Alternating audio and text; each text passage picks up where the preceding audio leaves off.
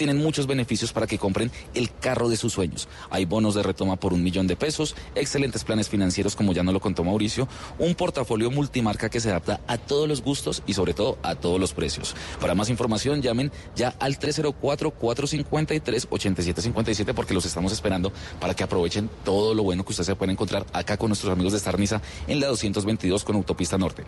Vea, ustedes hoy pueden venir a ver el seminudo premium, ponerlo a prueba y enamorarse completamente de cada uno de los detalles y atributos de estos carros. Tenemos el portafolio de vehículos con muy poco kilometraje y excelentes precios y en la placa que ustedes lo necesiten. Entonces aprovechen porque hay grandes cosas que ustedes pueden venir a hacer con nosotros.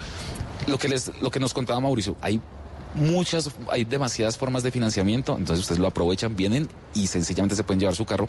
El tema de los seminuevos es así, y se los, y se los puedo comprobar porque vea, ustedes se suben a cualquiera de los vehículos que encuentren acá y huelen a nuevo. Es algo que, no sé, a uno lo, lo, atrae, lo emociona, le gusta ese olor. Entonces hay que aprovechar todos estos beneficios que nos están dando nuestros amigos de Starniza acá en la 222 con Autopista Norte. Si usted quiere averiguar de pronto más cosas, más detallado, ustedes pueden llamar al 304-453-8757. Les repito el número, al 304-453-8757. Los estamos esperando.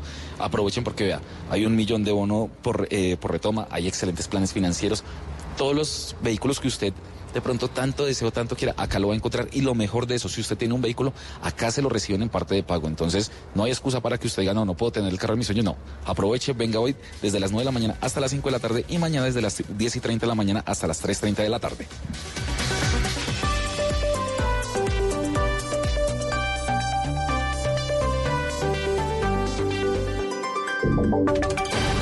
Voces y sonidos de Colombia y el mundo en Blue Radio y bluradio.com, porque la verdad es de todos.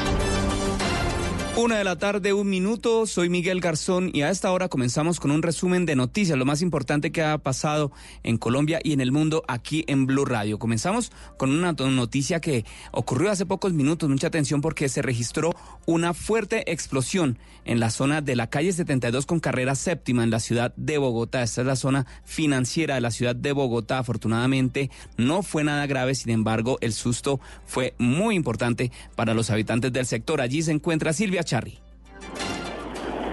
Miguel, sí señor, buenas tardes. Mire, estamos aquí en el edificio de vivienda en la calle 72 con carrera séptima. A esta hora se presenta el director de bomberos de Bogotá, Pedro Manosalva, para hacer todas las verificaciones correspondientes de esta explosión.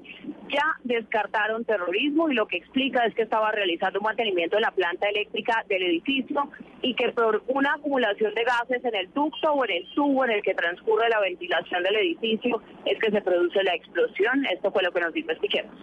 A las 12.07 del mediodía se reporta una explosión aquí en la carrera séptima con 72. Tenemos que decir que se descarta terrorismo, se descarta cualquier acción criminal. Esto obedece a un tema accidental. Entendemos que, habían, que estaban realizando labores de mantenimiento y por el ducto, por la acumulación de gases en el ducto de ventilación es que se genera esta explosión.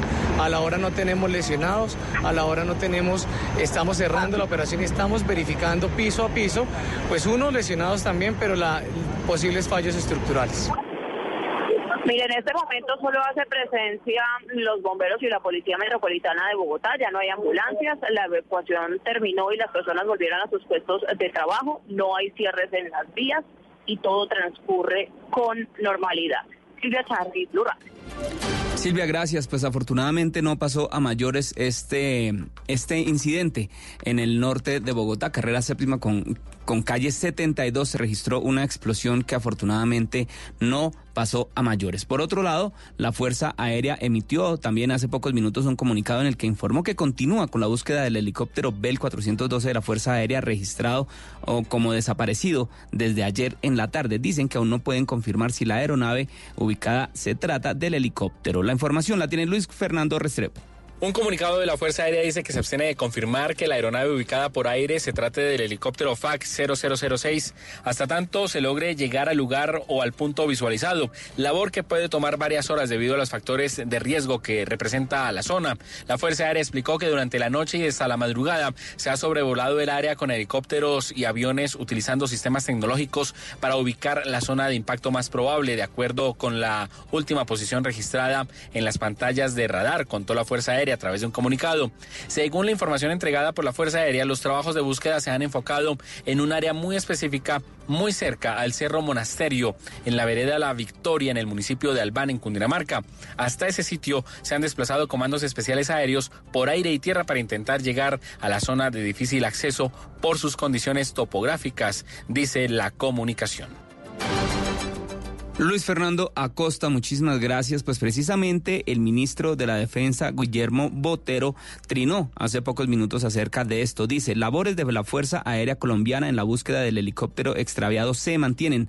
Toda la capacidad humana y técnica se encuentra desplegada en la región donde posiblemente se encuentra la aeronave. La información se dará hasta conocer plenamente la situación de nuestros hombres. Una de la tarde, cinco minutos, hora de hablar de las elecciones, que es el tema tal vez más importante este fin de semana en todo el país. En Bogotá, todo está listo para conocer quién será el próximo alcalde de la capital del país. La registraduría distrital garantiza que los resultados se conocerán en un tiempo muy corto después de que se cierren las urnas. La información la tiene Jorge Alfredo Vargas. A esta hora nos encontramos con la doctora Clemencia Castellano, registradora distrital es decir, doctora Clemencia, usted tiene el reto de contarle mañana a los colombianos quién va a ser el alcalde de Bogotá, el segundo cargo más importante del país. Doctora Clemencia, ¿a qué hora se conocerá ese nombre? Bueno, eh, no le puedo decir una hora, pero lo que sí puedo asegurar es que va a ser muy rápido. La registraduría está preparada para dar eh, los datos muy rápido. Muy rápido, puede ser por decir algo, 5 de la tarde, cinco y media, ¿sabemos quién es el alcalde mayor de Bogotá? Muy rápido, Jorge Alfredo. No se quiere comprometer con una hora. No me quiere comprometer. En la conformación de consejos más compleja y la JAL, ¿cierto? ¿O registradora? Claro que sí. Tenemos listas eh, con voto preferente y son corporaciones, por ejemplo, para Consejo tenemos 544 candidatos y para Jales 1236. Hay que hacer aclaración para muchos oyentes que están en Bogotá o que vienen de otras ciudades y creen que aquí en Corferias, donde está el centro, tanto de Registraduría Nacional como de la Distrital, puede venir a votar eh, con su cédula. Eso no es cierto. Eso no es cierto. En Corferias solamente votan los ciudadanos que expidieron su cédula por primera vez hasta el año 2003 y que posteriormente no se han inscrito en ningún puesto de votación. Cédulas expedidas en Bogotá. Aquí la entrevista con la registradora distrital desde Corferias, en Blue Radio, Jorge Alfredo Vargas. Comenzó la cuenta regresiva. En Blue Radio y bluradio.com, todo lo que usted debe saber acerca de las elecciones locales y regionales de este 27 de octubre. Vote informado, vote bien con Blue. Jorge, gracias. Una de la tarde, siete minutos. Seguimos con noticias que tienen que ver con las elecciones de este fin de semana. Sigue cerrada la frontera con Venezuela. Sin embargo, en casos excepcionales se les autoriza el ingreso a nuestro país a personas que vienen desde allí, desde Venezuela. Las trochas fueron cerradas por las autoridades durante este fin de semana. La información la tiene Juliet Cano. Pacientes con diálisis y también que requieren cirugías urgentes en Colombia son a los que se les permite el ingreso a nuestro país, mostrando los documentos tanto a las autoridades colombianas como venezolanas. De la cadera, del, esto tengo desgaste en el hueso de la cadera. ¿Y la dejaron pasar sin problemas? No, no, no, pero que tengo aquí todo, miren, que llevo todo lo, todo, todo lo informe, todo. ¿Ya en Colombia? No, aquí es maravilloso, aquí para qué. Recordemos que la frontera será abierta nuevamente mañana a las 4 de la tarde cuando finalice la jornada electoral. Juliet Cano, Blue Radio. Juliet, gracias. Una de la tarde, ocho minutos. Y ahora vamos a conocer cómo avanzan los preparativos para las elecciones en el departamento de Antioquia. Valentina Herrera. Miguel, buenas tardes. Pues hay una novedad porque a lomo de mula sería llevado el material electoral de dos veredas de Ituango en el norte de Antioquia. Esto pues el clima no ha mejorado en las últimas horas, donde normalmente se estaba trasladando el material electoral con la Fuerza Aérea. Estas condiciones climáticas han afectado el transporte a las veredas Valdillo y San Juanillo de este municipio del norte antioqueño. Por esto, el plan B que tienen las autoridades y el puesto de mando unificado es hacer el envío de material a través de las mulas, que lo que tardaría aproximadamente seis horas, según lo explicó la secretaria de Gobierno de Antioquia, Victoria Eugenia Ramírez. Con semovientes, con mulas, eh, estamos teniendo pues toda la comunicación para hacerlo llegar de alguna manera. O sea, de todas maneras tenemos plan B. Eh, hoy estamos intentando, el tiempo está muy malo eh, en las horas de la tarde y, y este fin de semana se presenta mucha intensidad de lluvia. Por eso aprovechamos a que todas las personas acudan temprano a votar y puedan ejercer el derecho al voto. En el resto del departamento ya fue trasladado todo el material electoral y está lista la logística y la seguridad para la jornada de este domingo. En Medellín, Valentina Herrera, Blue Radio. Valentina, gracias. Una de la tarde, 10 minutos. Vamos ahora a conocer cómo se preparan para las elecciones en el departamento del Atlántico, en la costa norte del país. Daniela Mora. Miguel, buenas tardes. Tan solo en Barranquilla, más de 1.500 hombres de la policía se ubicarán en sitios estratégicos para garantizar la seguridad de quienes decidan ejercer su derecho al voto en la ciudad. Asimismo, está, está, todo dispuesto para cuidar y facilitar los desplazamientos de los vehículos encargados de transportar el material electoral. Uniformados de todas las especialidades, tienen cinco, tienen la misión de brindar seguridad en los 202 puestos de votación habilitados en los cinco municipios del área metropolitana, de los cuales 134 estarán ubicados en Barranquilla. Escuchemos al coronel Cristian Escobar, subcomandante de la Policía Metropolitana. Hemos planeado el servicio de Plan Democracia para brindar unas elecciones seguras. Eh, por parte de la Metropolitana de Barranquilla tenemos dispuesto 1.565 hombres única y exclusivamente para el servicio de los puestos de votación, al igual que tenemos cinco equipos de reacción compuestos por el Grupo Operaciones Especiales y, y el SMAT. Por otra atender. parte, a través de redes sociales, simpatizantes de diferentes partidos políticos han amenazado con iniciar bloqueos y protagonizar enfrentamientos en algunos puestos de votación del municipio de Juan de Acosta. De acuerdo con el coronel Henry Jiménez, comandante de la policía en el Atlántico, hasta el momento no se han presentado alteraciones en el sector. Sin embargo, desde ya se han desplegado operativos para garantizar la seguridad de los ciudadanos y evitar cualquier tipo de alteraciones. Es la información desde Barranquilla. Daniela Mora Lozano, Blue Radio. Daniela, gracias. Y en Santander es un poquito complicado el ambiente electoral porque ya se han presentado problemas de orden público en algunos municipios. Julián Mejía. Así es, Miguel. Además, decretaron el toque de queda en uno de estos municipios. Se trata de la localidad de Landazuri, acá en Santander, que decretó el toque de queda luego de que un candidato al consejo lo hayan intimidado con disparos al aire mientras hacía campaña en una vereda. Andrés Fandiño, secretario del Interior de este departamento, tildó de sinvergüenzas a quienes quieren irrumpir la tranquilidad de las elecciones de mañana que decidió decretar este toque de queda. Estos chistes me parece que son, como lo dijeron, que era un tema de por chiste. Hicieron los tiros al aire por chistes. Me parece que la gente tiene que coger más conciencia y, dejar de ser tan sinvergüenza. Entre tanto, Miguel y oyentes en el municipio de Aratoca permanecen 15 personas detenidas por irse a los golpes con seguidores de otras campañas políticas. Y un dato adicional, en redes sociales se ha viralizado una encuesta a la gobernación de Santander donde aparece la imagen y el logo de Blue Radio. Por eso, acá desde Blue Santanderes nos permitimos aclarar que dicha encuesta es falsa. En Bucaramanga, Julián Mejía, Blue Radio. Julián, gracias. Muy importante aclarar eso. La encuesta que está circulando es falsa. Y en Cali, 4.000 uniformados serán los encargados de garantizar la seguridad durante esta jornada electoral. Víctor Tavares. Miguel, buenas tardes. De acuerdo con las autoridades en la capital del Valle, ya está listo el dispositivo para acompañar inicialmente los kits electorales hasta cada uno de los 187 puestos de votación dispuestos en la ciudad. Además, serán 400 agentes de la Secretaría de Movilidad garantizando la normal circulación en todos los corredores viales de Cali. El coronel Didier Estrada es el comandante operativo de la Policía Metropolitana. Tenemos personal de nuestra policía judicial que estará también desplegado en toda la policía metropolitana para atacar todo el tema de delitos electorales. Recordamos que son 16 los delitos electorales que están establecidos en el Código Penal colombiano. Tenemos cerca de 4.000 uniformados que están dispuestos, una disponibilidad total del personal de la policía metropolitana. Igual no dejaremos descubierta la seguridad de la ciudadanía. De acuerdo con las autoridades, la ley seca comenzará desde las 6 de la tarde de hoy e irá a las 6 de la mañana del lunes. Es la información desde Cali. Víctor Tavares, Blue Radio. Blue, Blue Radio.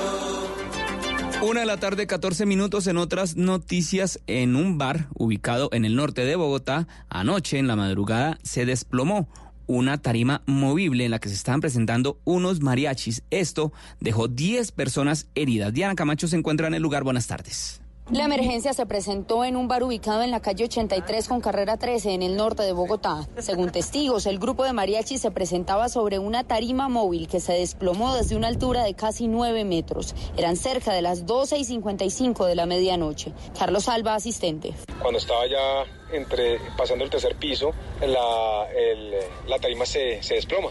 Es como mi nombre que le puedo dar, ¿de acuerdo?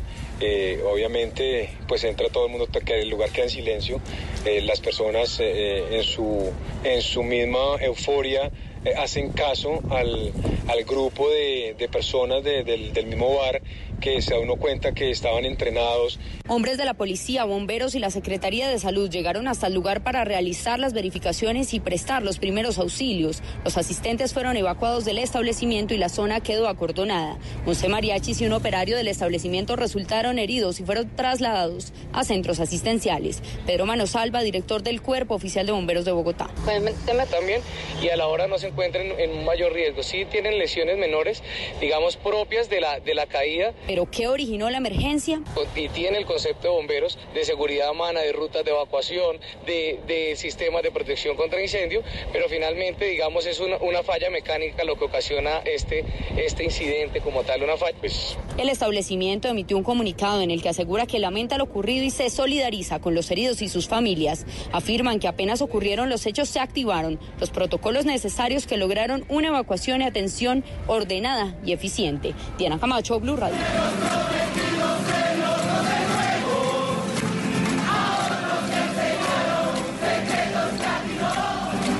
Una de la tarde, 16 minutos, con esta canción, con el baile de los que sobran, cantada por un poco más de un millón de personas que salieron a la calle a protestar en la ciudad de Santiago de Chile. Precisamente los chilenos se manifestaron en contra de las políticas del presidente Sebastián Piñera en algo que ya duró más de una semana, unas marchas, unas protestas que en algunas ocasiones se tornaron violentas y que dejaron 19 personas muertas, cinco de ellas extranjeras, dos de ellas colombianos. Precisamente el presidente Sebastián Piñera anunció que pidió a sus ministros poner, a poner sus cargos a disposición con el fin de reestructurar su gabinete y enfrentar las nuevas demandas surgidas en el peor estallido social que ha vivido Chile desde el retorno de la democracia en el año 1990. Escuchemos al mandatario. Luego de conversar con las Fuerzas Armadas y de Orden, quiero anunciar a todos mis compatriotas que si las circunstancias lo permiten, es mi intención levantar todos los estados de emergencia a partir de las 24 horas del próximo domingo, de forma tal de poder contribuir a esa normalización que tanto quieren y merecen los chilenos.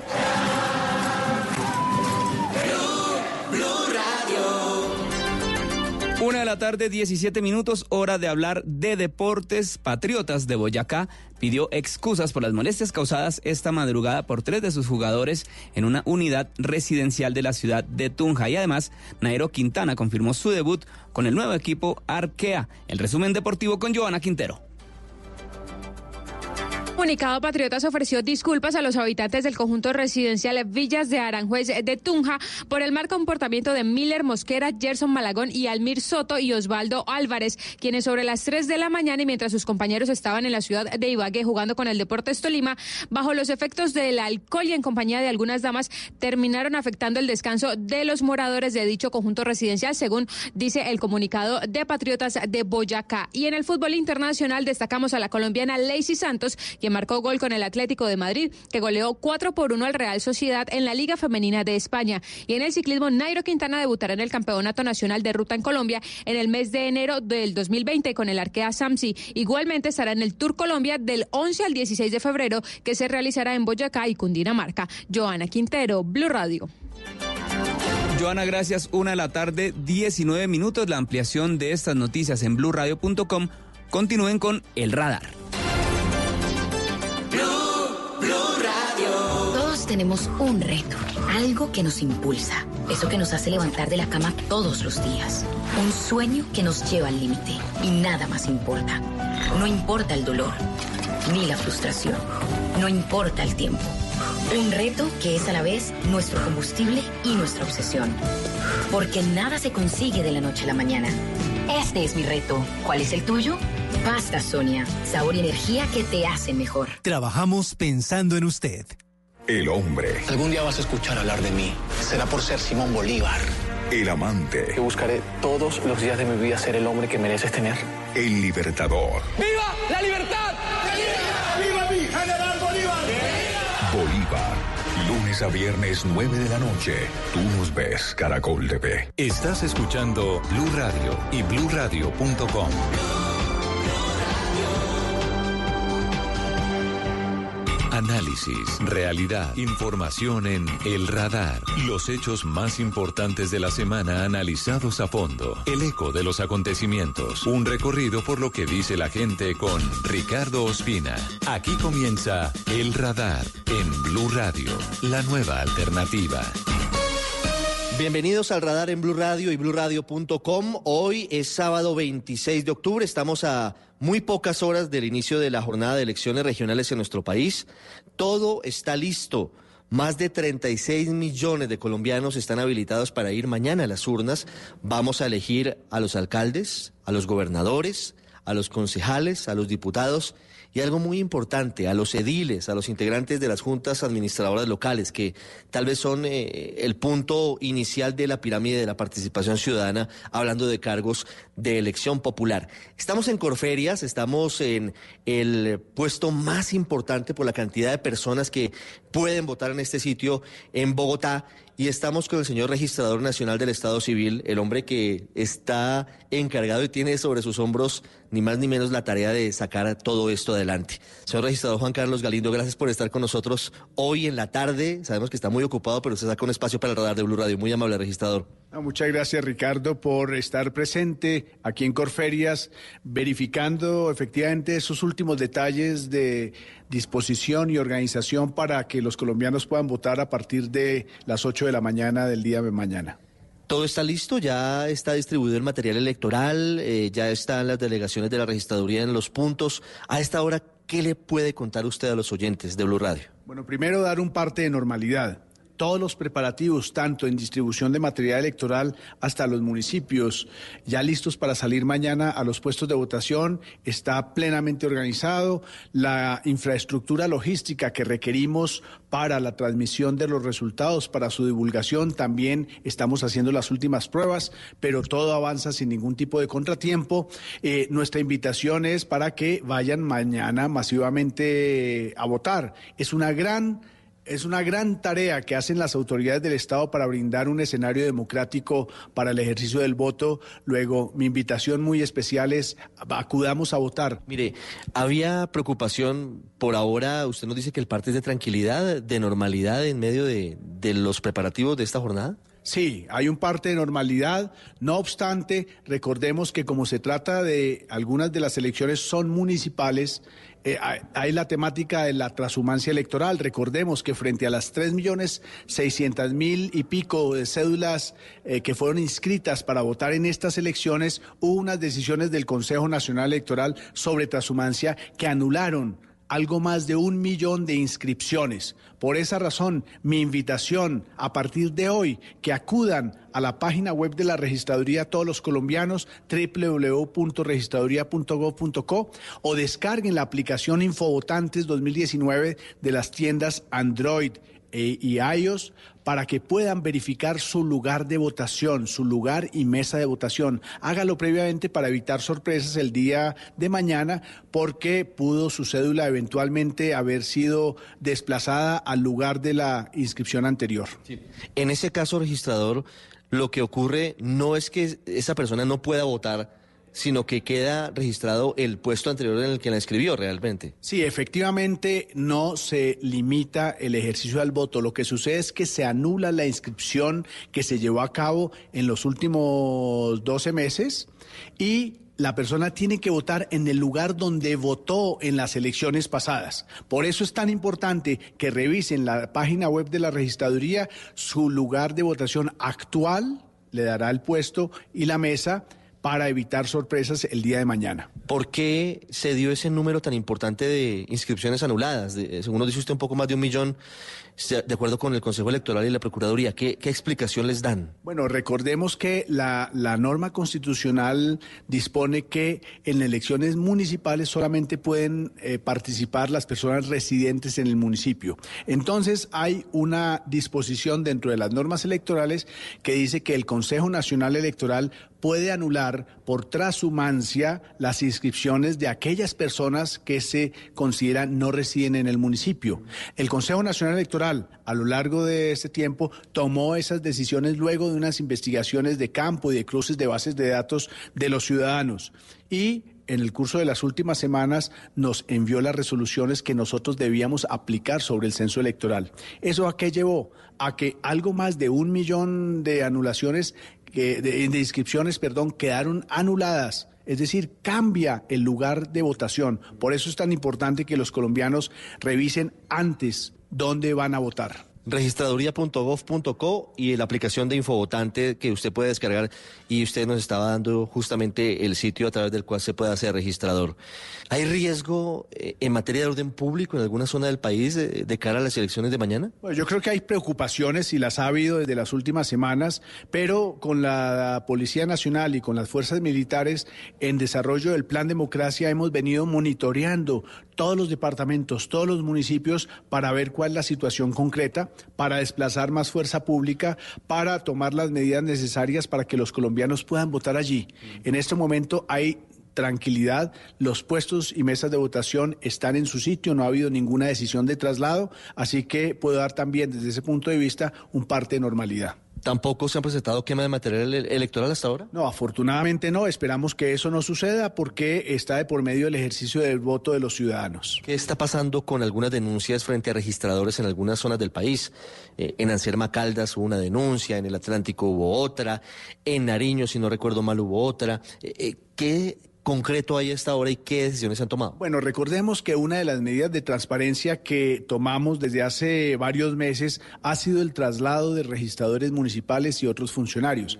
Al día de hoy hemos trasladado alrededor de 1.040 entre funcionarios, delegados departamentales, registradores especiales, registradores municipales, auxiliares y funcionarios eh, administrativos de este orden para evitar las suspicacias que pueden surgir con ocasión de que el registrador es amigo de fulanito, es amigo del alcalde. Hemos trasladado cerca de 900 registradores municipales. ¿Hay alguna alerta particularmente grave sobre trasteo de votos para mañana? Bueno, esa es una temática que está atendiendo la Fiscalía General de la Nación y también la compraventa de votos. Hay unos dispositivos con agentes encubiertos que se llevan a cabo el día de mañana en diferentes ciudades del país para eh, luchar contra este flagelo que viene afectando las elecciones desde hace varios años. Pero yo creo que las, todas las autoridades están totalmente dispuestas para eh, combatir esta dificultad que tienen los procesos electorales y la Fiscalía y la Procuraduría están en eso. Mañana se pueden usar camisetas con eh, logos o con campaña o repartir volantes para algún candidato en particular? No, recordemos que el día de mañana no puede circular ningún material publicitario para las campañas ni para los candidatos. Registrador, hablando sobre alguna otra situación que se ha venido presentando en los últimos días y sobre todo que tiene que ver con el estatuto de oposición, ¿vamos a tener mañana los colombianos la lista definitiva de concejales y asambleas departamentales? Bueno, en primer lugar, lo que hay que decir es que el día de mañana, después de las votaciones, la información que da la registraduría es informativa, extraoficial simplemente para que los colombianos sepan cuáles fueron las votaciones que obtuvieron candidatos y listas. Recordemos que para este año la Constitución y el Estatuto de Oposición modificaron el esquema de asignación de curules de asambleas y consejos. ¿Por qué? Porque permiten que la segunda votación para alcaldía y para gobernación pueda aceptar o no, según lo quiera, una curul en el consejo o en la Asamblea. Ah, Eso no es solamente para presidencia, ya lo vimos en la presidencia de la República, pero ahora viene esta parte que no sabíamos. El año pasado lo vimos justamente en las elecciones presidenciales porque eso permitió que el segundo en la elección presidencial fuera al Senado y la segunda para vicepresidencia fuera a la Cámara. Lo que es la gran diferencia que hay entre hace un año y este es que en elecciones presidenciales y de Congreso eh, se creaban una curul para Senado y una curul para Cámara. O sea, no afectaba el cociente electoral. No, no afectaba la cifra repartidora. En el caso actual, ¿no? Las curules no se crean adicionalmente, se restan del, del total de curules de cada municipio. Luego, nosotros en, momen- en el día de las votaciones no tenemos información sobre si se aceptaron o no, porque eso transcurrirá días después. Por esa razón, el día de mañana vamos a informar, como hace cuatro años, la información sobre número de votos y porcentajes de votación de las listas para consejo, para eh, asamblea. Pero en últimas lo que estaría en discusión sería el último de la lista, digamos. Yo entiendo que esto es informativo lo de mañana, pero para que la gente entienda, se van a leer, por ejemplo, en Bogotá son 45 concejales, ¿no es verdad? Los primeros 44 concejales, digamos, en número de votación, no tienen lío. Solamente quedaría en discusión el último, la última curul, porque no se sabe si la asume quien tiene la votación 45 o de acuerdo a la repartición de la cifra, pues eh, llega a ese punto, o si la asume el segundo en eh, la candidatura a la alcaldía de Bogotá. Tal vez eh, es, así o, no. Generalmente el impacto de, de una medida de esta naturaleza efectivamente es en los, las últimas curules. Pero como nosotros tratamos de dar toda la tranquilidad, la información precisa y correcta, y teniendo en cuenta que esa hipótesis de aceptación o no de la curul transcurrirá en las semanas que vienen, no queremos generar ningún tipo de dificultad, de desinformación o de imprecisión respecto de los resultados electorales. Una pregunta final, señor registrador. ¿A qué horas, pues de hecho el sistema electoral colombiano es de los eh, más rápidos de la región, quizás del mundo? Tenemos ejemplos muy claros. Si las cosas van eh, por buen camino como esperamos que, salgan mañana, ¿a qué horas podremos tener resultados ya concretos, por ejemplo, de alcaldías? ¿A qué horas podremos saber eh, los nombres de los nuevos alcaldes, de los nuevos gobernadores? Muy rápidamente, Ricardo. Esa es mi respuesta. Esa es mi respuesta, pues porque el trabajo de la registraduría depende del trabajo de los jurados, de las condiciones en, dado, en dados sitios eh, climáticos que pueden afectar la transmisión de los mismos. Pero le puedo decir lo siguiente, la- la- la- el orden en que deben escrutar los jurados de mesa es alcalde, gobernador, consejo, asamblea y jales. Esto quiere decir que los primeros datos van a ser recibidos para, para, para las elecciones de alcalde, gobernador y luego las corporaciones. Pero muy rápidamente vamos a tener esos resultados. Le digo, Colombia es líder, es el número uno en rapidez de elecciones en el mundo. O sea, no me quedé corto, sí es cierto, no es en la región, es en el mundo la rapidez que, que tiene Colombia. Sí, es la- el, el sistema electoral que más rápido da resultados en el mundo. 5 y 30 de la tarde podría ser una buena hora para saber eh, más o menos resultados. Muy rápidamente, Ricardo. Gracias, registrador Juan Carlos Galindo, por haber estado con nosotros hoy en el radar. Muchas gracias, Ricardo. Un feliz día y a, a votar masivamente el día domingo a partir de las 8 de la mañana. Y a votar temprano, porque eso también es importante, ¿o no? Sí, porque además dice el IDEAM que por la tarde va a llover. Uy, va a llover, entonces es mejor temprano. Ya regresamos, vamos con las ciudades del país a ver qué dice la gente hasta ahora, a, pocas, a pocos momentos de las elecciones, y también vamos a hablar con la misión de observación electoral. Usted está en El Radar, en Blue Radio.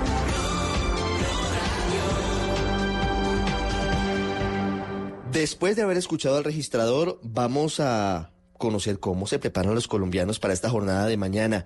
En Cali, la cosa está que arde. Hay un cabeza a cabeza por la alcaldía de la ciudad de Hugo Mario. ¿Qué dice la gente en las calles?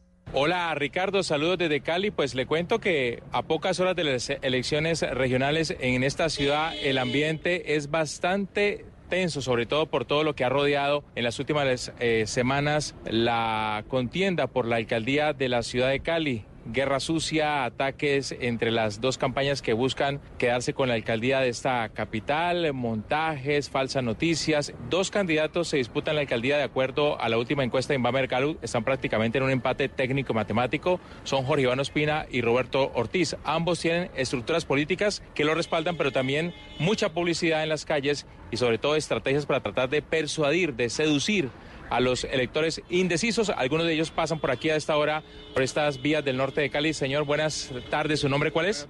Roberto Suárez. Don Roberto, ¿usted ya está listo para votar mañana domingo? No, todavía no he tenido, no, no he hecho todavía el análisis como para...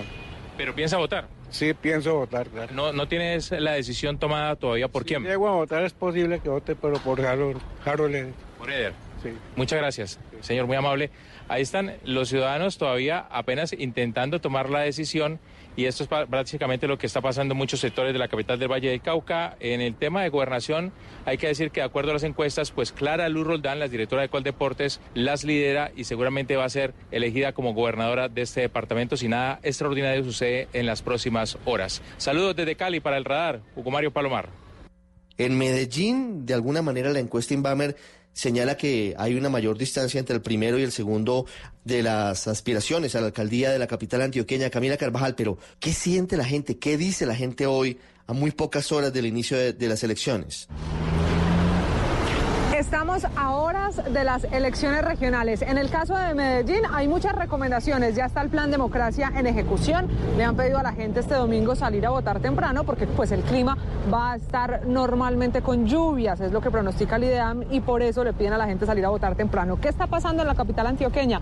Pues hay al menos tres personas con opción de llegar a la alcaldía de Medellín según las encuestas en la calle. Ya poca publicidad electoral, mucha sí en redes sociales y por eso conversamos con la gente. Señor, bienvenido a Blue Radio. ¿Usted va a votar este domingo? Claro, hay que votar. ¿Cómo ha visto la campaña política? ¿Cómo la evalúa? Ya que se está acabando, estamos en esta recta final. Muy bien, muy bien. La campaña política ha sido muy bien porque por lo tanto no, no ha habido muchos accidentes, no ha habido mucha gente, no había, pero entonces vamos para adelante. Gracias, esa es la opinión y esto es lo que está pasando además en la ciudad. Otras opiniones de gente en Medellín, esto dicen de la campaña política. Sí, voy a, a salir a votar. Es un deber como ciudadano. ¿Y cómo ha visto la campaña política, ya que estamos a horas de ir a las urnas? ¿Cómo la evalúa? ¿Cómo le fue a esos candidatos? Usted que ha estado en Medellín. Les ha ido bien, todos han propuesto eh, buenas, buenos mm, momentos para Colombia, buenas eh, intenciones con Colombia, con el país. Señor, ¿y usted en su caso va a salir a votar? Sí, voy a salir a votar cuando sea en blanco porque eh, los candidatos casi siempre son los mismos con los mismos, los mismos partidos, la misma tradición, los hijos de los hijos. Y tiene decidido además, pues no solo alcaldías o gobernaciones, ha pensado en votar por consejo, por las otras... no, miramos la figurita y que nos parezca más pispito, más, o más charrito, por eso votaré. Es la opinión, muchas gracias. Es lo que está pasando en Medellín, en las calles, donde además hay que decir que en el dispositivo de seguridad habrá al menos 2.000 hombres del ejército y la policía acompañando a los paisas. Mientras tanto, ya ha empezado también por orden del Consejo Nacional Electoral el desmonte de vallas publicitarias y desde la MOE han advertido que no podrá haber publicidad este domingo cerca a las zonas, a los puestos de votación, a las mesas donde deben ir los medellinenses. Bueno, y en Bucaramanga, don Javier Rodríguez está en el barrio La Universidad y está tomándole el pulso. Esto me encanta porque está hablando con los jóvenes. ¿Qué necesita Bucaramanga? ¿Qué debe hacer el próximo alcalde, Javier? Ricardo, buenas tardes. Nos encontramos en el barrio La Universidad, aquí donde se encuentran varios centros educativos superior y también colegios de la capital santanderiana. Hay varias inquietudes de los ciudadanos eh, por el tema de qué debe hacer el próximo alcalde o alcaldesa de Bucaramanga, porque tenemos eh, a un aspirante a este primer cargo. ¿Qué necesita la ciudad y qué le pediría al próximo alcalde? Bueno, el próximo alcalde tiene que poner sobre la mesa el tema de la educación pública, llevar esa bandera, porque como todos sabemos, la educación es el motor de la transformación social. Otro de los temas es el tema de seguridad, además porque Percepción Ciudadana, a través de un estudio realizado por varias universidades, dice que la seguridad eh, es uno de los fenómenos que más eh, genera problemas en la capital santanderiana. Y además en esta zona roban mucho, ¿no? Sí, aquí uno sale de, de, de día y de noche, hay muchos ladrones, más que se ha venido gente de otro país a vivir acá, entonces estamos en problemas por eso el raponazo de celulares, ¿no? De bolsos, sobre todo a estudiantes. De todo, sí, de raponazo, todo, muchos ladrones por, por los relojes, por cualquier cosa que uno tenga valor ahí cerquita. Uno de los temas que debe mejorar el próximo alcalde es el tema de la movilidad, el tema también de Metrolínea que llegue a todos los sectores de la capital santanderiana. Otra de las situaciones es mejorar el tema del desempleo. Hace cuatro años eh, estaba en un solo dígito, entre un 7 y 8%, y esto ha aumentado también pues, las ventas ambulantes en diferentes sectores de la ciudad. Recuerde, eh, Ricardo, que otro de los temas son las ciclorrutas, que en este momento el próximo alcalde deberá llegar con un problema jurídico que varias obras o varios trazados de esta ciclorruta de 17 kilómetros están paralizados. Esta es la información desde el norte de Bucaramanga, Ricardo, sobre el tema. ¿Qué piensan los bumangueses? ¿Qué le piden precisamente al próximo alcalde de la capital santanderiana? Y ahora vamos a Barranquilla. Daniela Mora mm, está con los barranquilleros. La elección pareciera definida, pero hay que ir a las urnas. Ricardo, muy buenas tardes. Yo lo saludo desde el norte de Barranquilla, pero a decir verdad, toda la ciudad se ha estado preparando para el desarrollo de la contienda electoral de este domingo 27 de octubre. Hay quienes consideran que los candidatos de su preferencia serán los ganadores, pero por otro lado están los que continúan confiando en la democracia. Y es por eso que este domingo saldrán a las urnas para elegir al candidato de su preferencia y para quienes ellos consideran podrán enfrentar los retos que suponen nuestra ciudad. Este es el caso de las tres ciudadanas que nos acompañan esta tarde. Bienvenidas a Blue Radio. ¿Cuál es el panorama o qué espera usted de la jornada electoral del domingo? Bueno, esperamos que todos los ciudadanos vayan a las urnas el domingo a primera hora, voten por su candidato preferido, que lo hagan en forma pacífica, en forma masiva para evitar situaciones. ¿Usted ya tiene todo listo para salir a votar este domingo? Estoy preparada, ya tengo mi candidato favorito para salir a las 8 de la mañana a las urnas a colocar mis votos y contamos que toda la ciudadanía salga masivamente a votar y, y antes de la hora para que nadie se quede sin votar. Precisamente, Ricardo, a partir de las 6 de la tarde comenzará a regir la ley seca decretada por las autoridades locales, por lo que desplegarán distintos dispositivos de seguridad para garantizar que las jornadas electorales o que la jornada electoral más bien se dé en completa normalidad y sin alteraciones de orden público. Por otra parte, hay que recordar que el IDEAM pronosticó tiempo de lluvia para la mañana del domingo, por lo que las autoridades recomiendan a los ciudadanos salir a votar con anticipación. Todo esto con el fin de evitar alteraciones y, por supuesto, bastante congestión en los puntos de votación. Esta es la información desde Barranquilla. Daniela Mora Lozano, Blue Radio. Usted está en el radar en Blue Radio. Blue Radio tiene una cobertura especial y hoy estamos tomando el pulso a la jornada. Nos acompaña Alejandra Barrios, que es la directora de la misión de observación electoral, que es una de las entidades más serias y rigurosas que advierte, que hace denuncias, que hace veeduría. Alejandra, bienvenida a Blue Radio. No, pues muchísimo gusto de estar aquí, muchísimas gracias por la invitación y sobre todo muchísimas gracias a todos los que nos están escuchando, que le están dedicando tiempo a escuchar de elecciones, a pensar sobre quién van a elegir, a enterarse de los programas de gobierno y a no votar eh, solamente porque no les gusta un candidato, sino porque están convencidos de que hay un candidato que les gusta. Todavía estamos a tiempo, ¿no? De mirar eh, los programas de gobierno de los candidatos. Eso es muy importante. El sí. voto informado es crucial para la democracia. Si hasta el último segundo antes de marcar la tarjeta electoral estamos a tiempo siempre para revisar si la decisión que estamos tomando es a conciencia, que no es un voto útil, sino un voto de conciencia. Ese mensaje es importante. A veces la gente vota para evitar que llegue a la alcaldía o al puesto de poder, a la gobernación, a la presidencia, quien no le gusta, o, o, digamos, ese voto útil de votar solamente con el que va a ganar también eh, le afecta a la democracia. Sí, eso es como casarse con el que le toca y no con el que uno ama. Créanme que ese es un pésimo negocio. Es mejor casarse porque en última se casa uno cuatro años con unos mandatarios locales que son los que van a tomar las decisiones de los procesos económicos, de cuáles son las vías, de cuál es la visión de ciudad o de departamento que vamos a tener. Así que así el candidato o la candidata de nuestras preferencias no gane. Eh, depositar ese voto consciente lo deja uno muy tranquilo porque sabe que hizo lo mejor para la ciudad. Alejandra, ¿de qué se trata esta jornada de elecciones de mañana? ¿Cuál es la importancia? Miren, el proceso electoral más importante que hay en el país es el de las elecciones locales. En Colombia modificamos completamente la pirámide de toma de decisiones de poder político.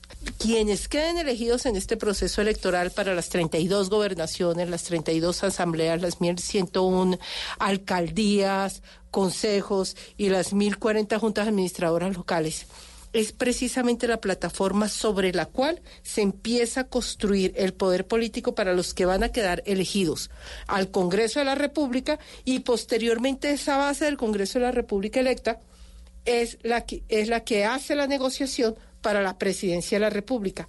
Esa es la importancia de este proceso electoral. ¿Cómo han visto desde la MOE este proceso? Eh, ustedes son los encargados de hacer una veeduría ciudadana muy importante, de un análisis en terreno. Eh, ¿Qué pueden decirnos sobre lo que va a pasar mañana?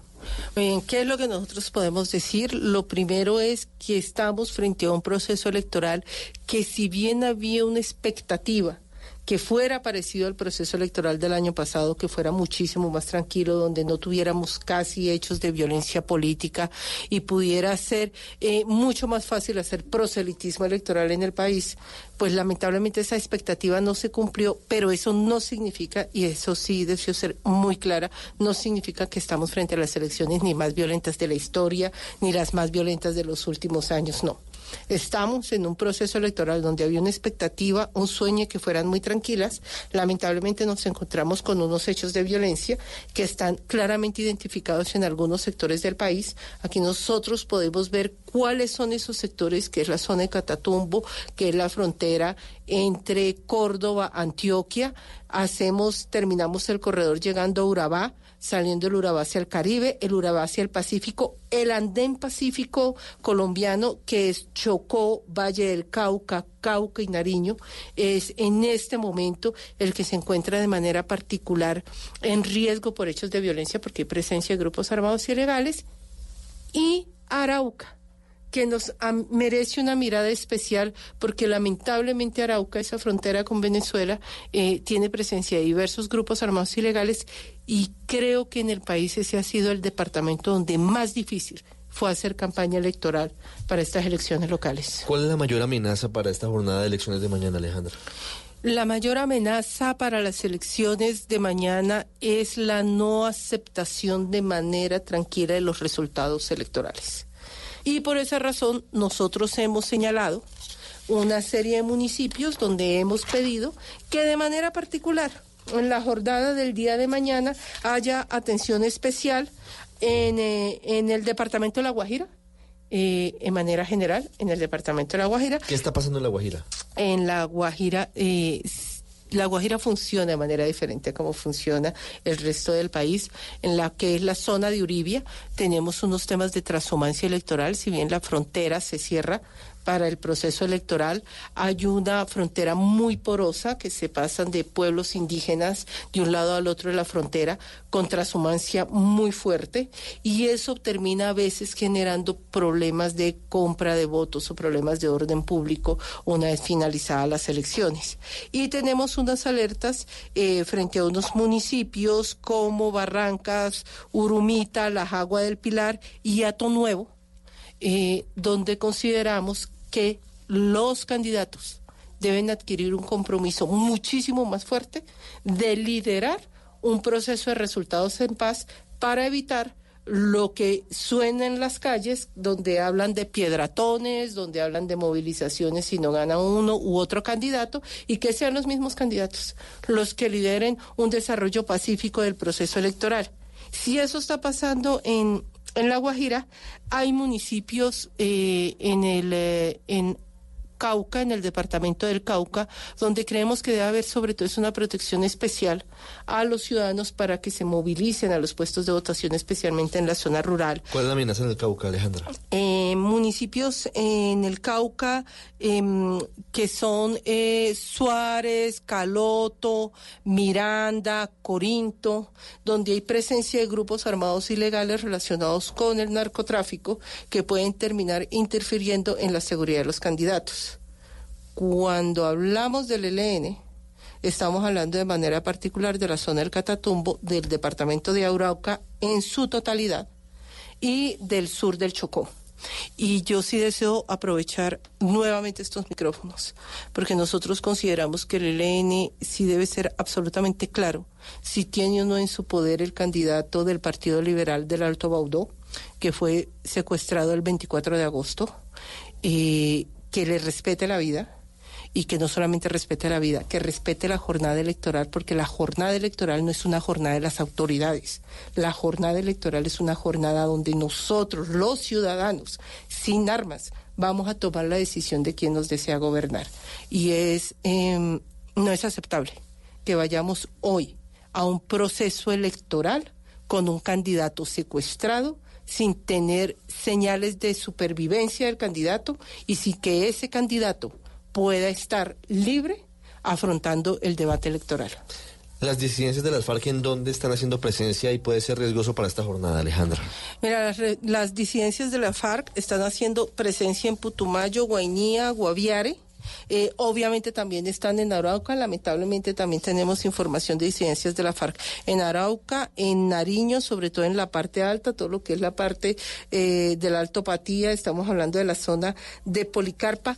No hemos recibido información de que de manera particular estén haciendo una acción frente al proceso electoral, mm. pero indiscutiblemente por la postura ideológica donde hay presencia de disidencias de la FARC, eh, nosotros siempre recomendamos que haya una protección y un, y un acompañamiento particular a los partidos que son más de centro derecha y de derecha, porque esos candidatos deben tener absolutamente todas las garantías de poderse mover por el territorio. Eso es lo que lamentablemente no ha podido pasar en Arauca. Desde que inició este proceso electoral, las diferentes tendencias políticas que están en el Arauca, sobre todo partidos del Centro Democrático y candidatos del Centro Democrático, eh, no han podido moverse por Arauca porque no tienen las garantías de seguridad debido a que son considerados en ese municipio parte de los objetivos mm. del ELN. Y eso claramente afecta a la democracia y claramente afecta a los ciudadanos que de pronto tienen una postura donde desean votar por uno de estos candidatos, pero les da miedo. ¿En dónde hay amenazas de fraude, Alejandra? Con mayor incidencia para estas elecciones de mañana. El tema del fraude electoral, ojalá pudiéramos nosotros señalar que está especialmente en algunas de las zonas del país. Eh, nosotros tenemos una relación cultural con el fraude eh, impresionante porque la relación política que hemos construido entre políticos y ciudadanos está basada en el intercambio. Y mucha gente ni siquiera considera que sea ilegal. Ah, está tan normalizado que pareciera que es, algo habitual y no tiene ningún problema. Pero es que además es, yo voy a ir a la reunión de ese candidato y no me va a dar nada o usted fue allá y no le dio nada, ay, no, usted cómo fue a perder el tiempo. Eh, y eso es una relación perversa porque cuando nosotros nos dan algo, lo que nos están quitando es la posibilidad de efectuar control político. Y eso es lo que perdemos cuando aceptamos su compra-venta de votos o cuando aceptamos la transhumancia electoral, que es una forma disfrazada de compra de votos. Mm. Eh, y además del tema de compra y venta de votos, de ese fenómeno, tenemos el que especialmente se ve la semana de cierre del proceso electoral, las dos últimas semanas, una de cada cuatro informaciones ciudadanas hacían referencia a la participación en política de funcionarios públicos. Y eso significa que se está poniendo la administración pública para favorecer una campaña.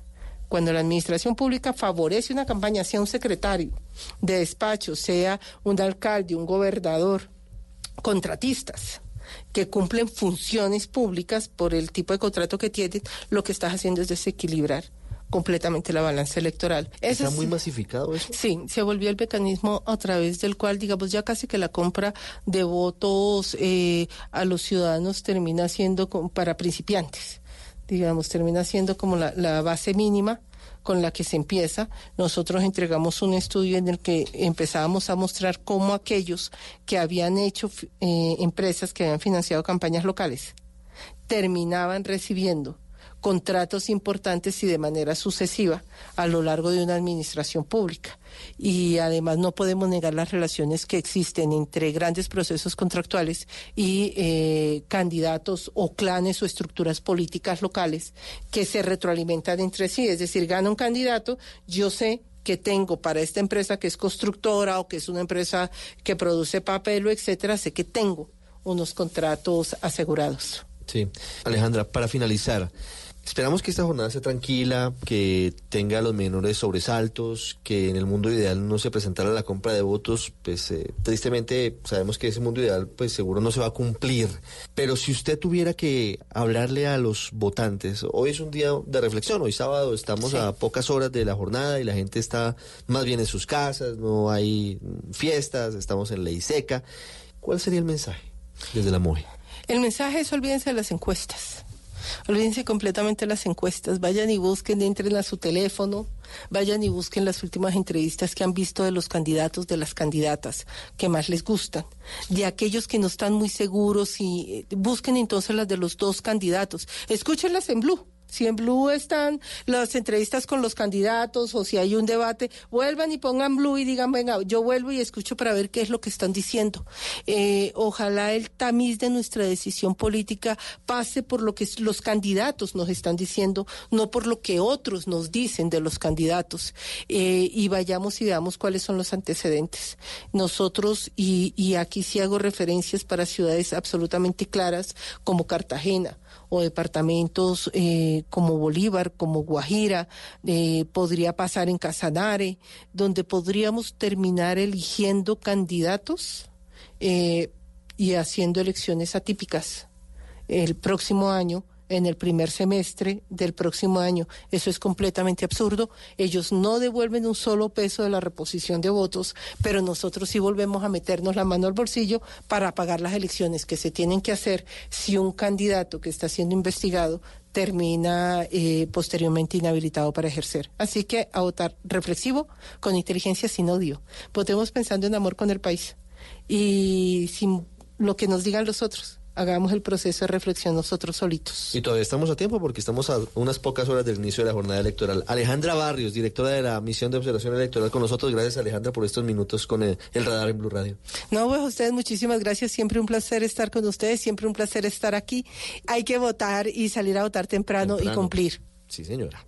Ya regresamos a El Radar en Blue Radio.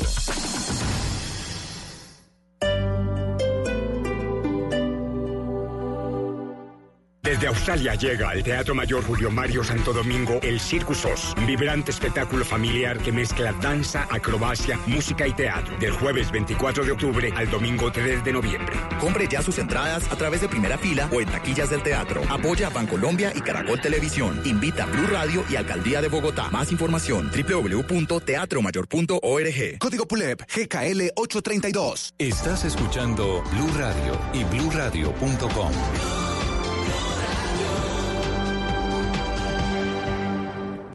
El Teatro Mayor Julio Mario Santo Domingo presenta a la gran violinista Anne-Sophie Mutter, interpretando las cuatro estaciones de Vivaldi, entre otras obras. 7 de noviembre, 8 pm. Compre ya sus entradas a través de primera fila o en taquillas del teatro. Apoya a Bancolombia y Caracol Televisión. Invita a Blue Radio y Alcaldía de Bogotá. Más información www.teatromayor.org. Código PULEP XGC 889.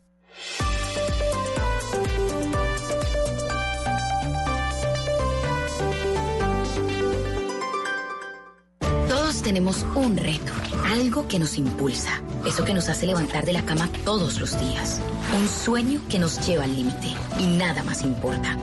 No importa el dolor, ni la frustración, no importa el tiempo. Un reto que es a la vez nuestro combustible y nuestra obsesión. Porque nada se consigue de la noche a la mañana. Este es mi reto. ¿Cuál es el tuyo? Pasta Sonia, sabor y energía que te hacen mejor. Trabajamos pensando en usted.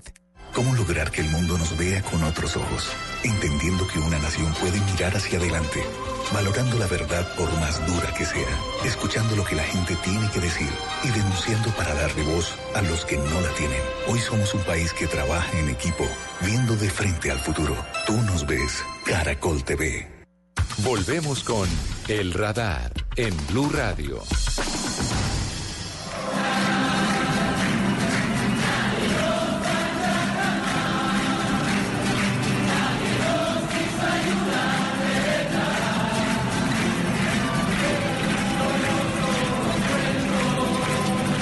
Repente comenzamos a ver en América Latina una oleada de protestas que han venido creciendo y que se han venido desplazando. Comenzaron tal vez, si no recordamos mal, en Colombia, lo hicieron de una forma no tan grande como en otros países, pero luego esa estela de inconformismo llegó a Ecuador, luego el epicentro de todo esto ha sido Chile, en donde incluso ayer hubo una gigantesca manifestación en eh, Plaza Italia, en uno de los sitios emblemáticos de la ciudad de Santiago, con más de un millón de personas. Y también hay algunos brotes en Bolivia. Así que pareciera que el asunto no es solamente de un país, sino que es regional. Pero vamos a concentrarnos un poco en Chile, porque había sido presentado su modelo de desarrollo, el modelo económico y social de Chile, como un caso de éxito, como la forma en la que algunos países de América Latina podrían tomar ese mismo camino para avanzar hacia un estado de bienestar. Chile hoy, a pesar de que el presidente Sebastián Piñera revocó varias medidas económicas que golpeaban directamente los ingresos de la clase media y de los menos favorecidos, sigue hoy convulsionado con marchas gigantescas como la del día de ayer. ¿Qué está pasando en Chile? Y si lo podemos expandir un poco, tal vez hablaremos al final de qué está pasando en América Latina, aunque pueden ser distintas las causas. Por eso hemos invitado a Fernando Suitanich, un eh, hombre conocido, un hombre de la casa, profesor chileno, chileno colombiano, porque ya también eh, tiene una parte, yo creo que importante de su corazón en nuestro país. Ha estado en Blue Radio en varias oportunidades, fue uno de los panelistas de Vanessa de la Torre los domingos. Profesor Suitanich, bienvenido al radar, bienvenido y gracias. Muchas gracias. Efectivamente, un gusto hablar con ustedes y con Blue Radio. ¿Qué está pasando en Chile? Todos pensaron, o algunos pensaron, que las protestas, el descontento, iban a mermar con los anuncios del presidente Sebastián Piñera de esta semana, reconociendo que el modelo tal vez no era el más equitativo, eh, mejorando algunos salarios, disminuyendo otros, revocando, entre otras cosas, el aumento en los precios del pasaje del metro de Santiago, que fue de alguna forma el florero de Llorente. Pero las protestas siguen. ¿Qué está pasando en Chile, profesor? Bueno, durante mucho tiempo se dio a Chile como el modelo de la región. Eh, las cifras macroeconómicas son indesmentibles. La pobreza, pues, tiene cifras menores a dos dígitos. El ingreso per cápita supera los 20 mil dólares.